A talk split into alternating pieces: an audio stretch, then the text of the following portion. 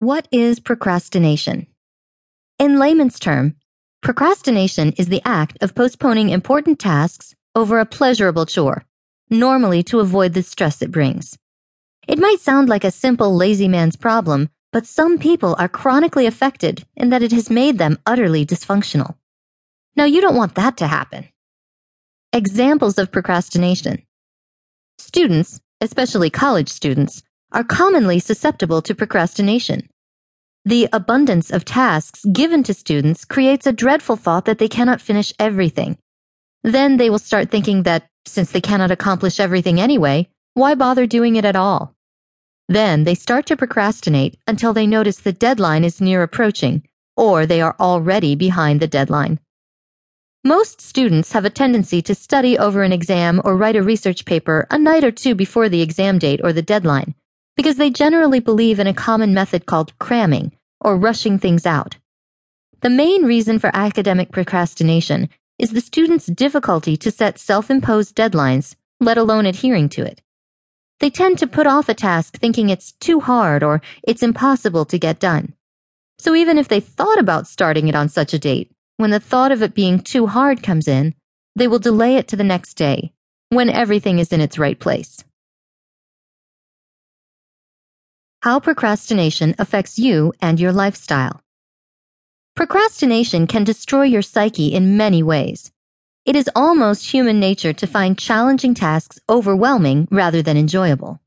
They are not all simple and fun to do. Most of us are just not confident of what we can accomplish at a given period of time. We are easily intimidated by the arduousness of a task. With that in mind, people start to get lazy and they would rather do other things that are more enjoyable to do, like watch TV. Imagine just how much time you have wasted in front of the television or with social networking sites. When the deadline starts to approach, you cram. Luckily, there's a good side of cramming. You gain the ability to think fast. However, thinking fast does not certainly result in accurate and positive results. Negative results certainly would lead to negative thoughts. Then, when you are asked to do another task, the probability of thinking you can't do it is imminent. The worst thing is that you still think about the task even though you're procrastinating. Imagine how much stress that gives you. You actually have not eliminated the stress, you doubled it by procrastinating. The cure to procrastination. The term cure in this book is a bit ambiguous. There is no absolute cure for procrastination. Otherwise, it results in an equally destructive state, which is workaholism. This book will enumerate several tips to divert procrastination into good procrastination, with the aim of improving your lifestyle and productivity rate. Tip number one recognize the problem.